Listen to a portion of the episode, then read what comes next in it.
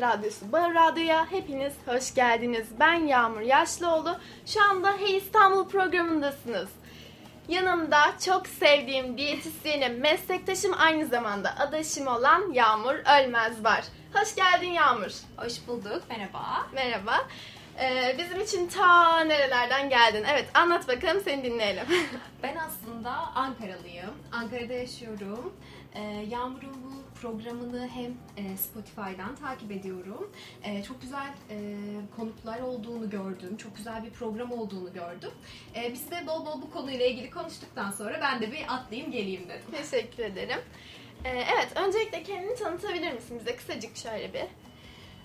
Ben Başkent Üniversitesi Beslenme ve Diyetetik bölümünden 2017'de mezun oldum. Şu an 2,5 yıldır aktif olarak diyetisyenlik yapıyorum. Aynı zamanda yine Başkent Üniversitesi'nde e, yeme psikolojisi üzerinde ağırlık vererek yüksek lisansının tez dönemindeyim.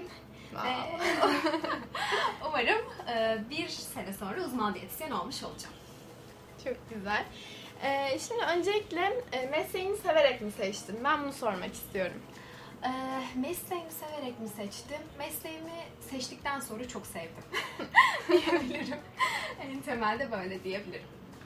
Ee, peki bu meslekte tabii sen sonradan sevmişsin. O yüzden de şu an çok başarılı olduğunu düşünüyorum.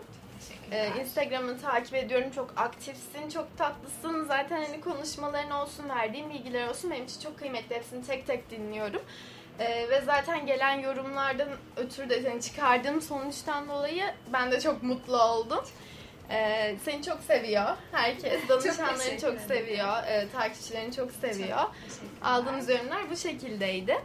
Ee, ben şimdi öncelikle kendim için de soruyorum bu soruyu. Diyetisyen adaylarına tavsiyelerin var mı? Ee, diyetisyen adaylarına tavsiyelerim e, var aslında.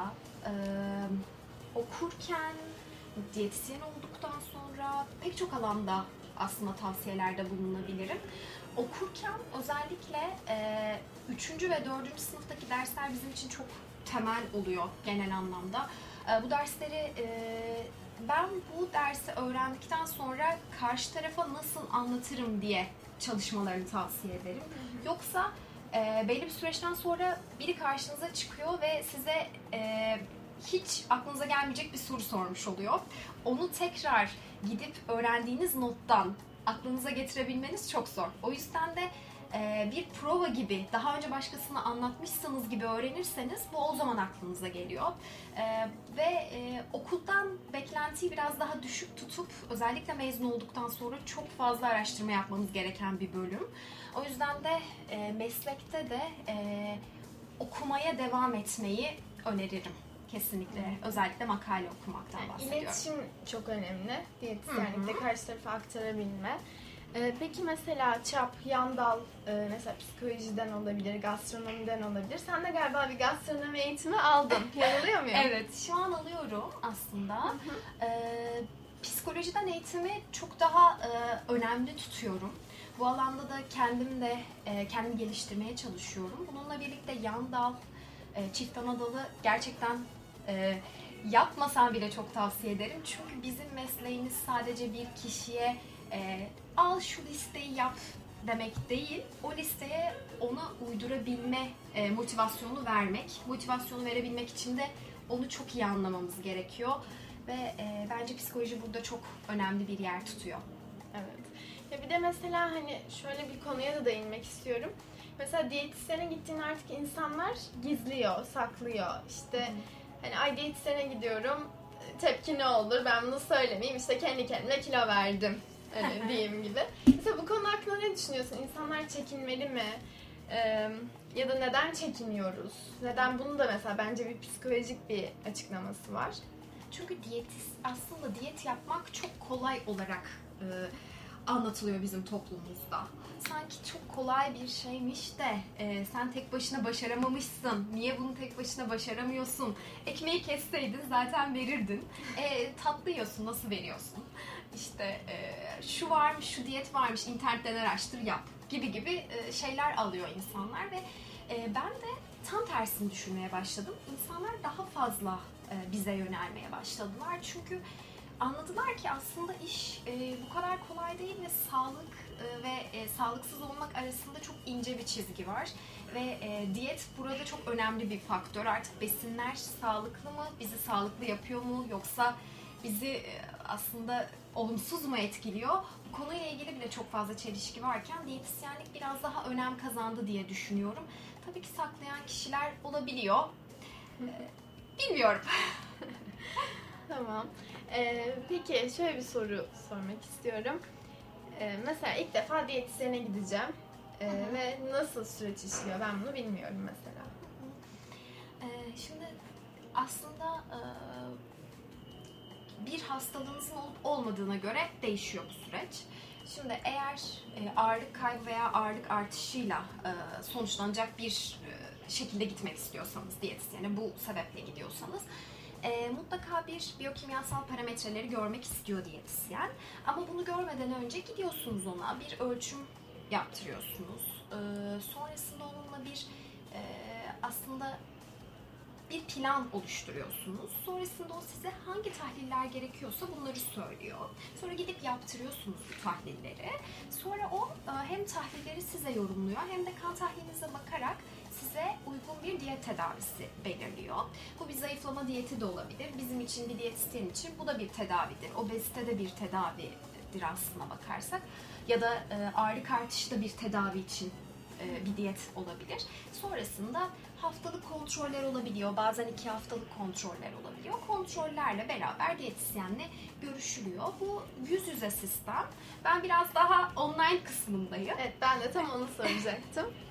Ee, online kısmında ise aslında e, benim yaptığım e, hizmette yine benzer şekilde yapıyoruz ama biz mesafeleri ortadan kaldırıyoruz. Ee, sizin aynı şehirde yaşamak zorunda değilim. Ee, sizin benim e, muayenehaneme gelme zorunluluğunuz yok. Ee, bazen e, benimle çok yorgun bir akşamda bir yarım saat ayırıp konuşup akabinde e-mailinizle diyetinizi görmüş olabiliyorsunuz. Bu gibi avantajları var online diyetin. Bununla birlikte e, gerçekten daha aktif iletişim kuruyoruz biz. E, ben aynı zamanda e, sosyal medyadan ve e, WhatsApp gibi e, bizim e, telefon application'larımızdan da iletişim kuruyorum. Yine haftalık görüşmelerimi yapıyorum. E, sadece sesli veya görüntülü görüşmeler yapıyorum. Aradaki fark temelde bu ve ölçüm oluyor. Ölçümü de aslında biz e, eğitimimizin kapsamında yağ oranını nasıl hesaplayacağımızı antropometrik ölçümlerden yani bel ve kalça çevresi ölçümlerinden öğrenebiliyoruz. Ben oradan yağ oranı hesapladığım için kişi yağ oranıyla ilgili de bilgi sahibi oluyor.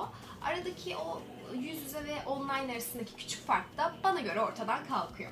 Mesela online diyette hani e, bel, kalça, göğüs çevresini ölçüp size gönderiyorlar ve siz Evet. oradan hesap mı yapıyorsunuz? Evet, oradan hesap yapıyorum. Ay inşallah ben de yapacağım ileride. Ee, peki online diyette yalan söyleyen danışanlara çözüm nedir? Ya şöyle, e, açıkçası e, benim yaşça küçük danışanlarım da var. 16, 17, 14. E, Daha çok ben e, bu kişilerle, ebeveynleriyle iletişim kurarak tanışıyorum. E böyle bir durumda yalan ve söyle bir şeyleri gizleme durumunu hesaba katıyorum. E, ama 18 yaşından sonra bir insanın e, yalan söyleme e, kısmını çok hesaba katmamaya çalışıyorum. Çünkü neden yalan söylesin ki diyorum yani. E, benden bir hizmet alıyor. E, bana bir e, hatta bana fotoğraf da atıyor yediklerini. E, şimdi burada bana niye yalan söylesin ki diyorum. Hiç o ihtimal düşünmüyorum yani. Bilmiyorum ben mi hata yapıyorum? Ama zaten sonuçta hani kilo kaybından sonuç çıkıyor değil mi? Yalan söylemiş diyorsun mesela. Ee, hiç demiyorum ya. Demiyor diyorum musun? ki e, şöyle diyorum hatta ya Allah Allah e, neden olmamıştır ki acaba? E, işte ödem faktörlerini soruyorum. İşte e, küçük bir anemnez alıyorum o sırada. İşte e, acaba yeterince su içtiniz mi? Az mı uyudunuz? Stresli miydiniz? İşte e, kadınsa eğer menstrual döngünüz yakın mı? Gibi gibi şeyleri sorguluyorum. Bilmiyorum. E, buradan danışanlarıma sesleniyorum. Bakın ben böyle düşünüyorum lütfen. Siz ne düşünüyorsunuz? Yağmur çok iyi niyetli. ben buradan şey Bakın lütfen yalan söylemeyin. Ee, şimdi o zaman online diyet mi etkili diyeceğim yoksa yüz yüze diyet mi etkili diyeceğim. Ee, bence bu kişinin e, otokontrolüyle çok alakalı bir nokta. Şimdi e, online diyette bana mesela bana göre beslenme ile alakalı fikri olmayan bir kişinin online diyetten daha fazla yararlanacağını düşünüyorum. Çünkü bana öğün fotoğraflarını atıyor. Ben öğün fotoğraflarına bakıyorum ve diyorum ki işte şu e, yemeği şu şekilde kombine etseydiniz daha faydalı olurdu. Veya çok yoğun çalışan biri ve e, öğünlerini hazırlarken ya da öğün kaçırdığında bana anında sorup cevap alabiliyor. Ee, bu açılardan avantajlı olduğunu düşünüyorum online diyetin. Yüz yüze de e, avantaj kısmı aslında örnek veriyorum haftalık e, yağ ve kas e, yüzdesini kesin olarak bilmesi gereken kişilerde. Örnek veriyorum e, müsabakaya hazırlanan bir sporcuysa kişi e, kesinlikle e, bu ölçümlerden daha fazla faydalanabilir diye düşünüyorum. E, ve e, diyetisyenin yüzünü görmeli, sesini duymalı, e, bir yüzündeki gülümsemeyi görmeli ya da e, bu yaptıklarımdan hoşlanmadıysa bunu net yüzünden görmeliyim diyorsa kişi e, tamamen kendi yapısı olabilir. O yüz yüzeden de daha fazla fayda sağlıyor olabilir. Çok teşekkür ediyorum cevapların için. Ben Ee, o spor olaylarına geçeceğiz çok fazla.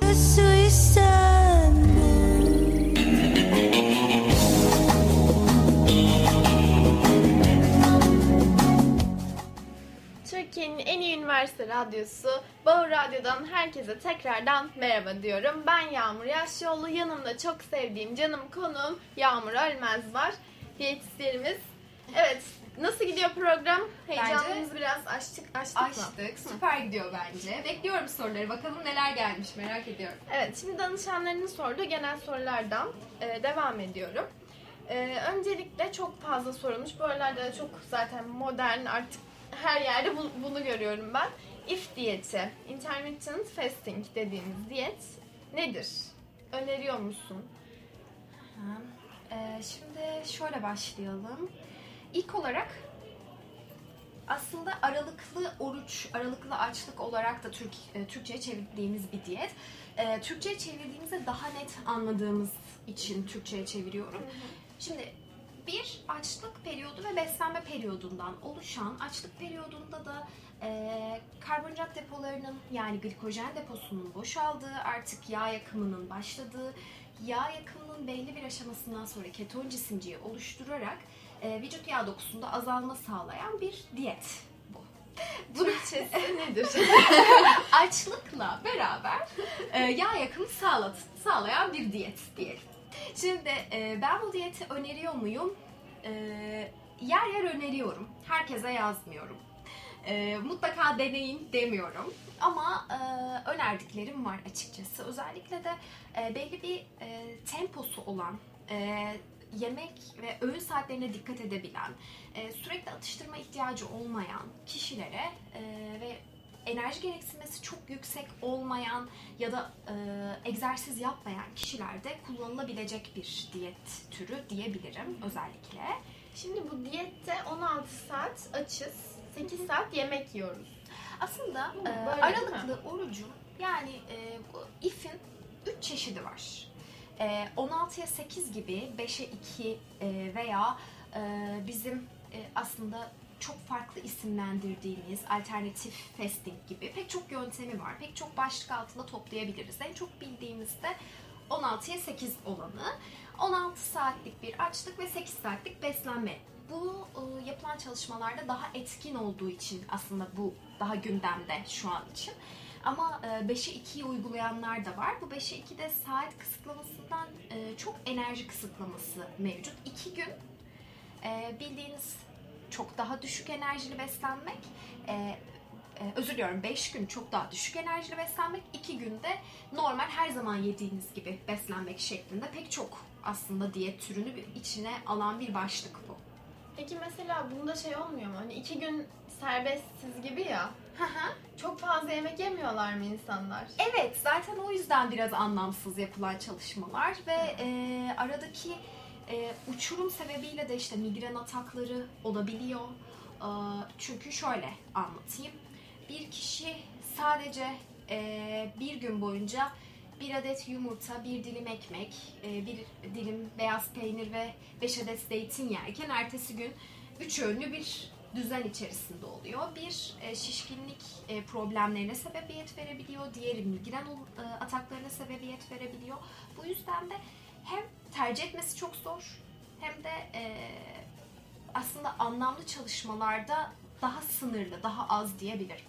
O yüzden de biz 16'ya 8'i daha çok duyuyoruz ve daha bahsi geçiyor. Bununla birlikte daha fazla diyetisyen de bu diyeti yazmaya yöneliyor.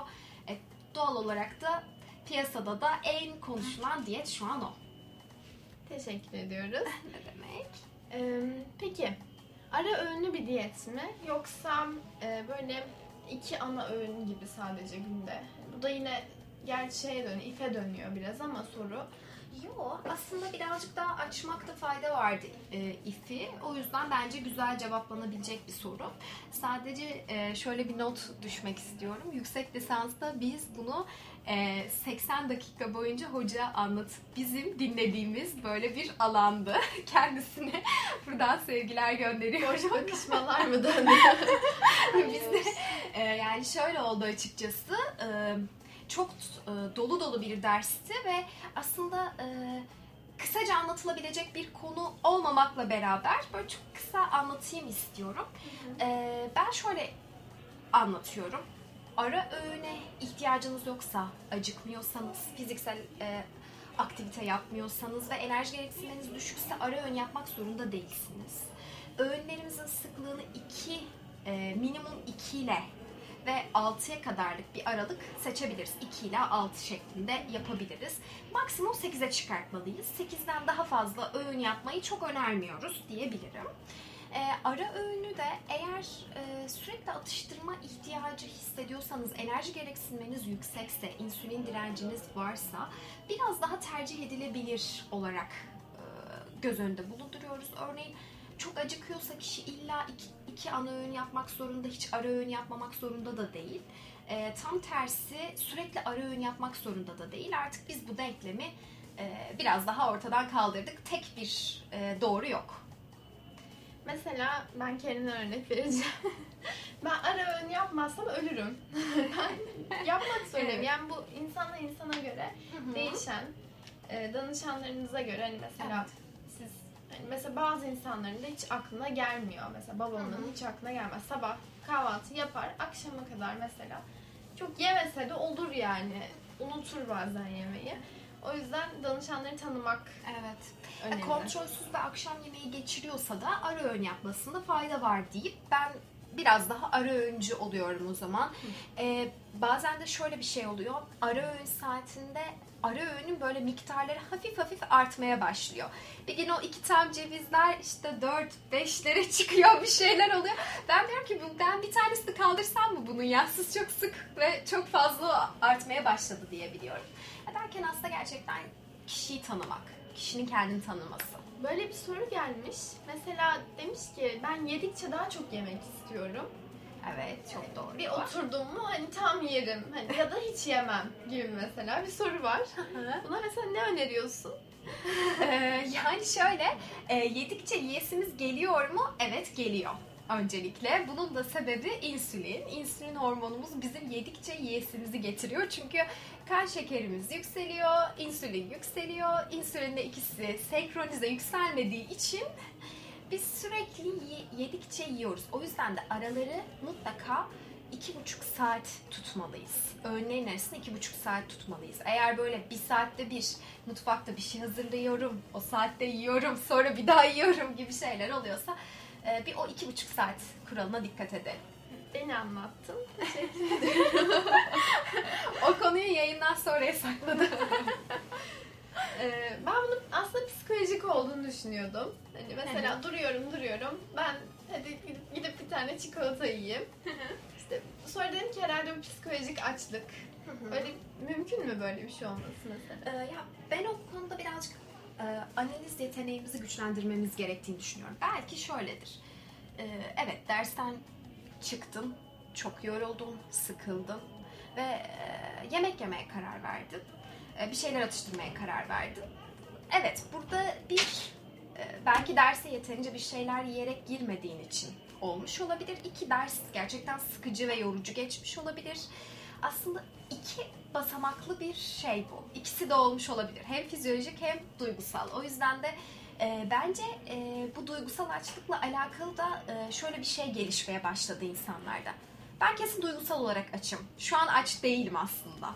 Belki de fizyolojik olarak açsın. Belki de öğünleri düzgün dizayn edemedin. Bu da olabilir. Ee, ikisine de bir bakmak lazım ya. Bence e, burada en iyi şey e, bir besin tüketim kaydı tutmak ve orada bir de bir protein hesabı yapmak. Eğer öğünlerindeki protein böyle bir 10 gramın altına düşüyorsa ve e, bir saat sonra acıkmış oluyorsan bu çok normal. Ama yok sen 25 gram protein aldın hemen bir saat sonra acıktıysan orada bir sıkıldın mı yoruldun mu stresli bir ortamda mısın bir düşünmek lazım. Bunu peki normal insanlar hesaplayabiliyor mu? Normal 10 insanlar gramın altında protein aldım. mesela. Ya aslında şöyle söyleyeyim, protein kaynaklarını biliyorlar artık. Herkes biliyor diyebilirim. Ee, protein kaynaklarından e, ortalama e, 100 gram tükettiğinizde siz 20 gram protein almış oluyorsunuz. 100 gram tavuklu bir salata yediğinizde veya 2 adet yumurta yediğinizde, yanında bir dilim peynir yediğinizde aldınız gibi. Aslında hesap açısından evet 20 gram deyince çok teorik ama e, 100 gram e, bir hayvansal kaynakta 20 gram protein vardır dersem biraz daha netleşebilir sanki. Evet. Yine mi netleşmedi olmadı mı? Ben diyetisyene gideyim bence direkt. Onlar hesapsız hesaplayın. İleride de gerçi ben diyetisyen olacağım Allah'ım. Kendime kötü reklamını mı yapıyorum şu an? Ben daha birinci sınıfım. Sakin. Öğreneceğim. Kesinlikle. ya e, ben biraz daha teorik ağız bir e, diyetisyenim. Hem yüksek lisans yapmamla alakalı hem de e, ben bu şekilde konuşmayı seviyorum. Her şeyi bilemeyiz. Nasıl? Ben şu an burada bir hukuk terimini bilemeyeceksem bir hukukçu da diyetisyenin terimini bilmez mesela gibi. Biraz daha kapalı ağız konuşmakta fayda görüyorum diyeyim. Diğer bir sorumuza geçiyorum. Ee, şunu sormuşlar. Ketojenik diyet önerir misiniz? Ne? Bu Ee, nedir mesela? Bilmeyenler için soralım hemen. Ketojenik diyet demek aslında az önce aralıklı oruçta bitiremediğim noktayı bir bitireyim. Bununla beraber bağlayayım. Tamam. Aralıklı oruçta aslında açlıkla beraber vücutta e, keton cisimcikleri oluşuyor ve yağ yakımı başlıyor. Biz bu keton cisimciklerini aralıklı oruçta oluştururken nasıl oluşturuyoruz? Açlıkla beraber oluşturuyoruz. Bunu da süreyle yapıyoruz. Şimdi e, ketojenik diyette de genel anlamda yapılan şey karbonhidratsızlık. Karbonhidrat çünkü bizim keton cisimciği oluşturmamızı engelleyen birinci e, kaynak. Çünkü karbonhidrat kullanılırsa yağ kullanılmaya gerek görülmez vücutta. Bu sebeple böyle oluyor. O yüzden de genel ketojenik diyetlerin mantığı da karbonhidratı düşük ve karbonhidratı hiç almamak üzerine kurulu. Ee, ve e, bu sebeple de yağ yakımı hızlı başlar deniyor. Ama vücudumuz aslında bizim e, tam olarak böyle çalışmıyor. E, belli bir süreçten sonra buna adapte oluyor. Siz öyle ketojenik diyetle zayıflayıp hemen ertesi gün ideal kilonuza geldiğinizin ertesi gününde bir çikolatalı pasta yerseniz üzgünüm daha önce ketojenik diyet yapmamış bir kişiye göre daha hızlı ağırlık artışı Gözlerimden bir yıkılış. Yani aslında kolay olan, kolaylaştırılmış olan her şeyin bir sonucu var diyerek bağlayabilirim. Ketojenik diyet e, zayıflama diyeti değildir ve zayıflama diyeti olarak yazmıyorum. Hiç kimseye yazmadım. Ama hızlı kilo veriyor muyuz peki? Yapanlar hızlı Çok hızlı veriyor? kilo veriyor, 2 ay Hızlı kadar. alıyor sonra. Eğer e, disipline olursa e, hızlı bir şekilde veriyor e, ve sonrasında da hızlı bir şekilde eğer e, hemen bırakırsa da hızlı bir şekilde alır. E, mümkün mertebe e, karbonhidrat düşük diyet olabilir ama karbonhidratsız diyette bir dura, e, durun derim. Hızlı kilo vermek de e, vücutta aslında tam istediğimiz reaksiyonlardan biri değil çünkü bağışıklık sistemi de bir zayıflamaya sebebiyet verebiliyor. En basit örneği olarak şimdi kış mevsimindeyken. O yüzden çok hızlı zayıflamaktan çok böyle ağırlık kaybını haftada 1-2 aralığında tutmaya çalışabiliriz. Ee, Ketojenik diyet 2'nin üzerine çıkartıyor ağırlık kayıplarını. Veganlar hakkında ne düşünüyorsun? Ee, veganlar hakkında veganlar hakkında etik açılardan bir yorum yapmayayım. etik açılardan yorum yaparsam e, o kısma e, doğru bir şekilde yaklaşamayabilirim. Çünkü tam olarak e, düşünceyi ifade edemeyebilirim vegan olmadığım için. Bununla birlikte vegan danışanlarım var ve e, diyetlerini düzenlemek gerçekten e, zor ama ilerisi için daha kolay olabileceğine inanıyorum. Türkiye'de vegan olmak zor olduğu için de e, gerçekten e, bir yandan da saygı duyuyorum onlara. Çünkü özellikle de e, hayvan haklarını savundukları için e, hayvansal ürün tüketmeyen, hayvansal ürün kullanmayan kişiler e, gerçekten hayatlarından büyük bir şey e, feda ediyorlar aslında. E, ama bu yine bir zayıflama diyeti değil. E, sadece bu etik açılardan değerlendirilebilecek bir diyet. Bizim için e, vegan beslenmek ve sağlık açısından da baktığımızda e, bazı vitamin mineral eksikliklerine sebebiyet verebiliyor. Proteini iyi tutturmak gerekiyor. Bir kişi kendi kendine e, bu konuda beslenme bilgisi yoksa zorlanabilir diye düşünüyorum. Yani mesela benim ba- bazı vegan arkadaşlarım var. Ee, ve diyorlar ki bizim vücudumuzun ihtiyacı yokmuş zaten ete. İşte süt ürünlerine de yok. Yani böyle böyle diyorlar mesela. Ben de diyorum ki nasıl oluyor o iş? Yani e, bir sene sonra onlara e, bir B12'den bahsetmeni isterim ve e, tekrar tekrar söylüyorum.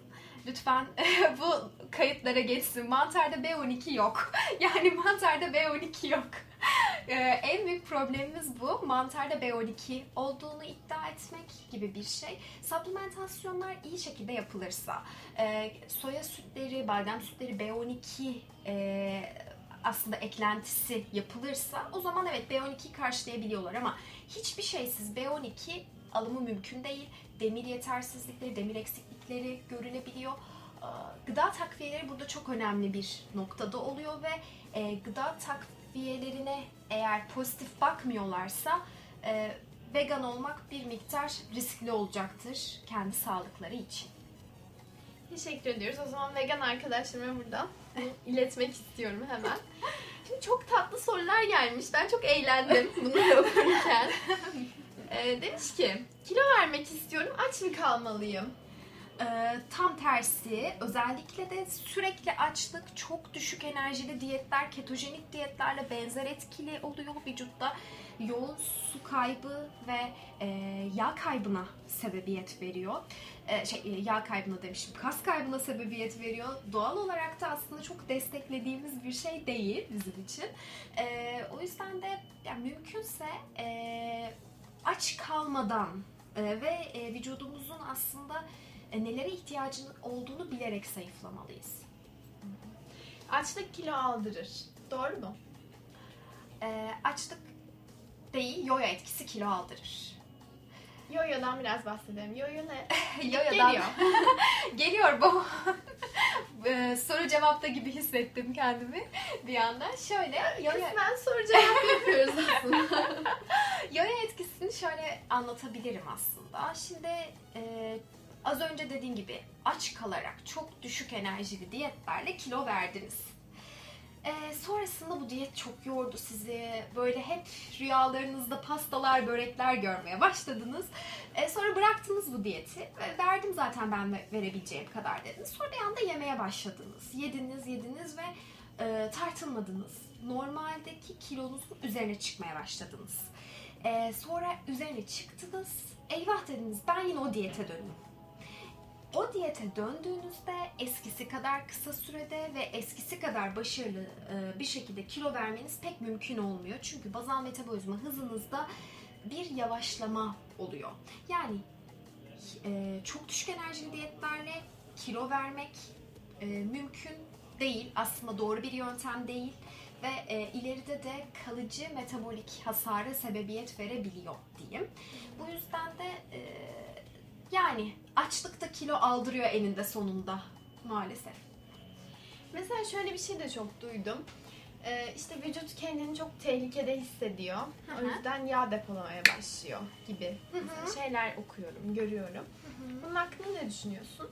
Evet, e, benim hatta e, diyabet ve fetal programlanma diye bir derlemem vardı yüksek lisansta. Bir sunum aslında diyeyim, seminer demek de daha belki mantıklı olur.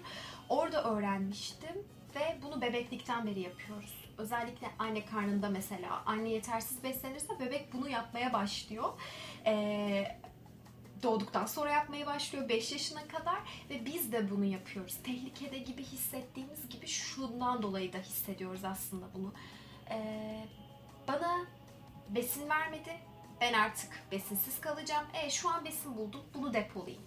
Bu da maalesef gelişiyor. Bu bizim evrimsel bir sürecimiz ve e, doğduğumuzdan beri bunu yapıyoruz. O yüzden açlık bizim için doğru bir yöntem değil. Hmm, korkunç. Ee, şöyle bir soru gelmiş. Aslında totalde aslında her şey aynı kapıya çıkıyor. Ee, en hızlı ve kalıcı kilo kaybını nasıl sağlarım? Ben ona sen diyetiyle diyorum. Sen diyeti. Beni yani sen kimsin? Sen nasıl bir beslenme stiline aitsin? Ve e, seni sağlıklı yapabilecek faktörler neler? Hem mental açıdan e, sürekli yemek düşünmek, sürekli ne hazırlayacağını, ne yiyeceğini, ne pişireceğini düşünmek de sağlıklı bir şey değil. E, sürekli aç olduğunu düşünmek de sağlıklı bir şey değil. Sürekli bir e, X diyetine bağlı olacağını düşünmek de sağlıklı bir şey değil. Hem mental açıdan hem de fiziksel açıdan sağlığınızı koruyan diyetle süreyi çok da düşünmeden e, diyetteymiş gibi hissetmeden kilo vermek bence en iyisi. Başka soruya geçiyorum. Bu Benim de çok merak ettiğim bir soru. Şimdi biliyorsun ki elma tipi ve armut tipi dediğimiz tiplerimiz var. Ee, ben armutum mesela. Ee, bölgesel zayıflamak mümkün mü? Bölgesel zayıflamayı bizim başarmamız yani diyetisyenlerin başarması mümkün değil. Ee, ancak bölgesel incelme e, ve bölgesel e, yağ kayıpları egzersizle mümkün. E, bir bölgeyi aslında e, doğru şekilde kaslandırmak diyeyim. Buradan fizyoterapistler beni dövsün bu terimi kullandığım için. E, bu şekilde mümkün oluyor. E, önce bir ağırlık kaybı, yağ oranının normal ve e, fit olarak sınıflandırdığımız noktalara düşürülmesi ve sonrasında gelen bölgesel e, incelme üzerine yapılabilecek fiziksel aktiviteyle mümkün. Ee, yani mesela diyet yaparken aynı zamanda spor yapmak o yüzden o zaman mantıklı oluyor. Çok mantıklı. Zaten her e, aslında bileşeni tamamlamış oluyorsunuz. Bir de tabii ki stresi minimize ederseniz doğru bir kas kazanımı ve doğru bir vücut şekillendirmesi gerçekleşir. Mesela şöyle diyenler oluyor. Ee, ben önce diyet yapayım, biraz zayıflayayım hani kasa dönüşmesin hemen. Sonra spora başlayayım gibi mesela bir düşünce var. O doğru bir düşünce mi yoksa aynı anda başlamak daha mı mantıklı? Ee, ya aslında şöyle kim olduğuna göre yine değişen bir nokta. Örnek veriyorum kişi e, obezse evet. Çünkü e, kalp e, atım ritmi çok hızlanıyor egzersizle beraber. Çok az miktarda egzersiz yapmalı. Sonrasında egzersizi gitgide arttırmalı. Ama kişinin yağ oranı %25 ise örnek veriyorum ve %24-%21 aralığına çekmeye çalışıyorsa evet o zaman egzersizle birleştirerek diyet yapmalı diyebilirim. Spor konusuna geçtik artık. Spordan devam ediyorum. Ee, diyorlar ki spordan önce sonra yenilmesi gerekenler. Aç mı gitmeliyiz spora? Sonra mı yemeliyiz? Ya açıkçası e, artık eskiden aç gitmeyin de denebiliyordu. E, şu an aç da gidebilirsiniz denebiliyor. Bu, bununla ilgili aslında bilgiler çok değişkenlik göstermekle beraber e, yağ kaybıyla ilgili aslında üç tane alanımız var bizim. Biri e, yağ kaybı, biri kas kazanımı, biri ise tüm vücutla ilgili egzersiz yapmak ve aslında kalp atım ritmini biraz arttırarak kalp kaslarını güçlendirmek diyeyim. Hepsi birbirinden farklı. Ee, özellikle eğer kalp atım ritmiyle ilgili yapılacak egzersizlerse bu Ee, aç da olabilirsiniz, tok da olabilirsiniz. Ee, öğün, başlangıç öğününde mutlaka e, karbonhidrat olmalı. Ee, öğün bitiminde de mutlaka e, bir şeyler yemelisiniz diyeyim ki kan şekeriniz çok düşmesin. Maden suyu mesela tüketmeli miyiz sonrasında öncesinde? Ee, sonrasında kesinlikle tüketmeniz gerekiyor. Eğer hipotansifseniz ve böyle egzersizden önce kendinizi hiç iyi hissetmiyorsanız ve sık sık terleyen biriyseniz, yaz aylarındaysanız o zaman öncesinde de tüketilebilir kesinlikle. Ee, dediğim gibi kas kütlesi artışı ile ilgili benim özel olarak protein hesabı yapmam gerekiyor mutlaka. Öncesinde ve sonrasında da mutlaka protein kaynakları örneğin öncesinde e, işte muz artı protein sütken işte sonrasında da benzer bir öğün dizayn edebiliyoruz kas kazanımında. Özellikle kişiden kişiye göre değişiyor. Erkekse bayağı bir protein artışı ve alımı söz konusu. Yağ ile ilgili de özellikle yağ yakımı ile ilgili kardiyo dışında da yapılabilecek egzersizler içinde ben yine e, sonrasında protein alımı önemli diyorum. Ee, gıda takviyeleri hakkında ne düşünüyorsun? Ee, protein sütü dedin mesela. Hani Çok yer- oluyor? Çok yararlı buluyorum ama Dozunda. dozunda ve e, toplumumuzun maalesef bir miktar eğitimsiz buluyorum. Çünkü herkes her takviyeyi alıyor. Ee, ve pek çok takviyeyi e, aralarında zaman bırakmadan yanlış şekilde kullanabiliyorlar. Ben kendimi halsiz hissediyorum. Günde iki kez multivitamin kullanıyorum diyebiliyorlar. O yüzden de ben onu yine e, gerçekten belki de reçetelendirilmeli veya bir diyetisyen tavsiyesiyle verilmeli diye düşünüyorum. Teşekkür ediyoruz.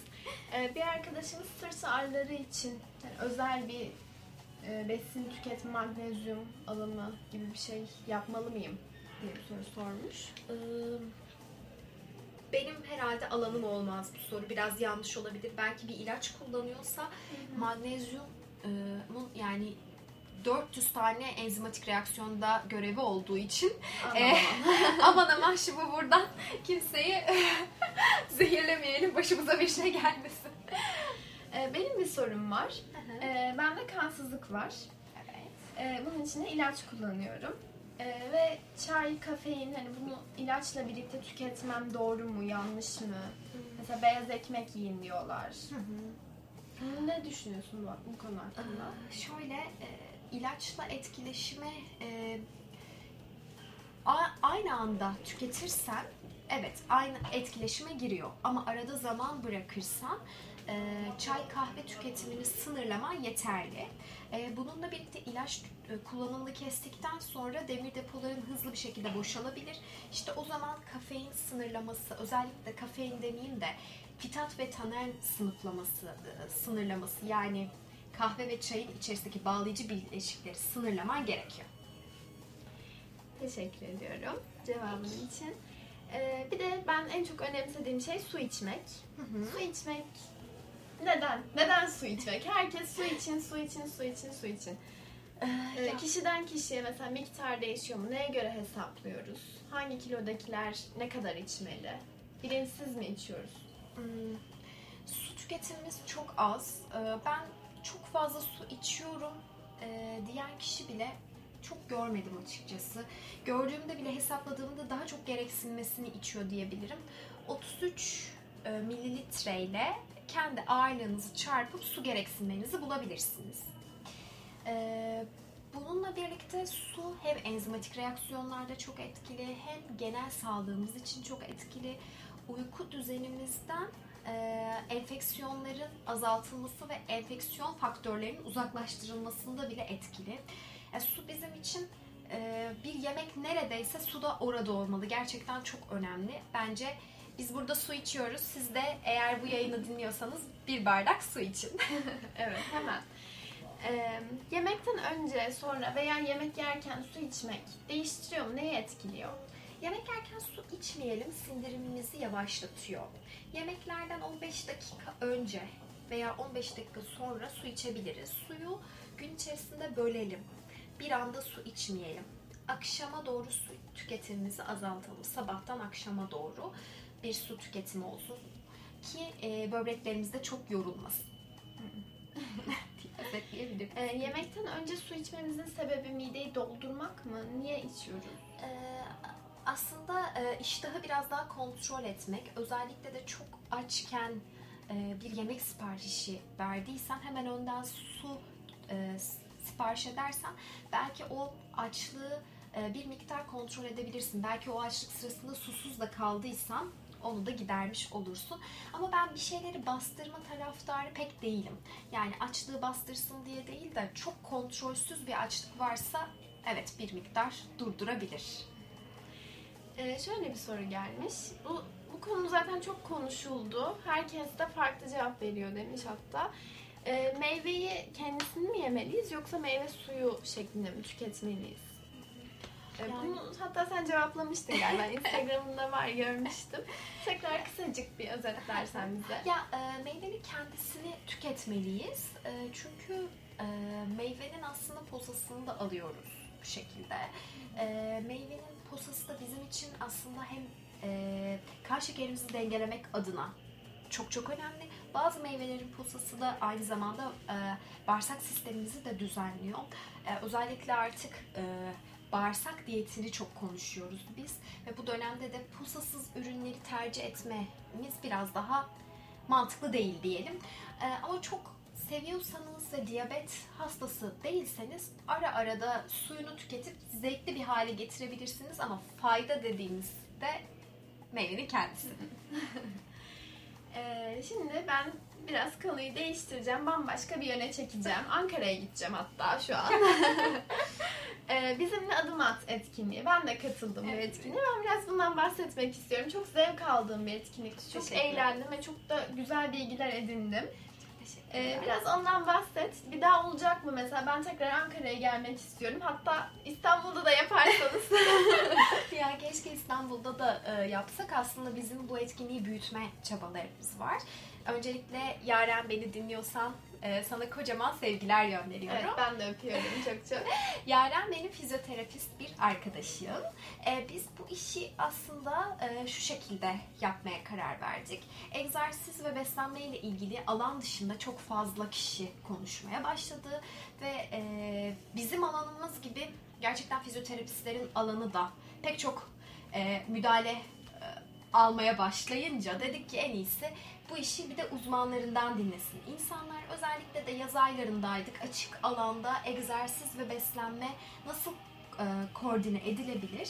Bunu gösteren bir etkinlik düzenledik. Etkinliğin özellikle e, biz ikinci, üçüncü, dördüncüsünün de olmasını istiyoruz. Tabii ki ilki ve tarihin biraz daha e, yazın sonlarına doğru gelmesi ve Ankara'nın hemen soğuması ve yağmurlu olması sebebiyle de e, biz etkinliği biraz daha bu yaza saklayalım dedik. Ama e, devamı gelecek. Özellikle de insanlar e, doğru ve işin ehli ehlinden eğitim almasını ve e, nasıl arada büyük bir fark olduğunu görmesini çok istiyoruz. Sabırsızlıkla bekliyorum etkinlik. Çok çok teşekkürler katılımın için ben teşekkür ederim. Ee, ben şimdi son sorum. Bu benim sorum. Ee, ben de bir diyetisyen adayı olarak başıma gelecekleri açıkçası merak ediyorum. Ee, sen diyet yapıyor musun? Ee, sık sık diyet yapıyorum açıkçası. Ee, dengeleme diyeti yapıyorum mesela. Yediklerimi dengeliyorum. Ee, bununla birlikte bir diyet çıktıysa bu diyeti e, özellikle zayıflama diyeti olarak kullanılabiliyorsa ara ara e, özellikle de fizyolojik etkilerini merak ediyorsam kendimde uyguluyorum. Ee, mutlaka ağırlık takibi yapıyorum. Ee, ağırlık e, artışı gör- görüyorsam kısa müdahaleler yapmam gerekiyor ve e, bizim mesleğimiz kesinlikle e, bunu gerektiriyor. Her zaman mutlu olman gerek. Mutsuzsan bunu çok belli etmemen gerek. E, her zaman fit ve e, canlı, sağlıklı görünmen gerek. Pek yorgun görünmeyi affedebilecek bir meslek yapmıyoruz onu söyleyeyim. Ee, peki mesela sen hiç hani çikolata yiyorsun mesela dışarıda. Yiyorsundur herhalde. Arada kaçamak oluyordur. İnsanlar böyle gelip de aa sen yiyorsun işte ben de yedim. işte bana yedirmiyorsun hani gibi öyle şeyler diyorlar mı? Yani e, şöyle aslında e, bence böyle şeyler dememeliler. Çünkü ben hiçbir zaman mı yemeyeceğim ki e, aslında bu diyetin birazcık daha karşı tarafta yarattığı etkiye bağlı. Ben çok kısıtlayıcı ve e, bu işin sanki kısıtlanarak yapılabilecek bir şeymiş gibi olduğunu görmediğim için, bu şekilde de yansıtmadığım için e, biri benimle karşılaşsa ve ben o sırada e, büyük bir çikolatalı pasta yesem bile bana çok büyük bir tepki vermeyeceğini düşünüyorum. Bununla birlikte e, yiyorum ve ama bunun sıklığına kendi sağlığım için de dikkat etmeye çalışıyorum ama bir günde beni böyle bir pastayla görürseniz yargılamayın diyorum şimdiden. Çok teşekkür ederim. Bu son sorumuzdu. Keyifli bir soruyla da bitirmiş olduk. Ee, geldiğin için çok teşekkür, Ben teşekkür ediyorum. ederim. Gerçekten çok keyifli bir sohbet oldu. Benim için çok ufuk açıcı bir sohbet Çok de oldu aynı ederim. zamanda. Ee, umarım seni tekrardan burada görürüm. Umarım, umarım ben de seni Ankara'da tekrardan görürüm, konuşuruz beraber diye düşünüyorum. İnşallah. O zaman e, ben çok böyle biraz diyetisyeniz ve şey bir şarkıyla bitirmek istiyorum. Aşkım inceliksin diye bir şarkıyla bitirmek istiyorum. biraz eğlenelim. E, o zaman son sözlerimiz diyelim ve çok eğlenceli bir hoşçakalınla kapatalım. Bağırıyoruz. Bir, iki, üç. Hoşçakalın. Hoşça Suicide.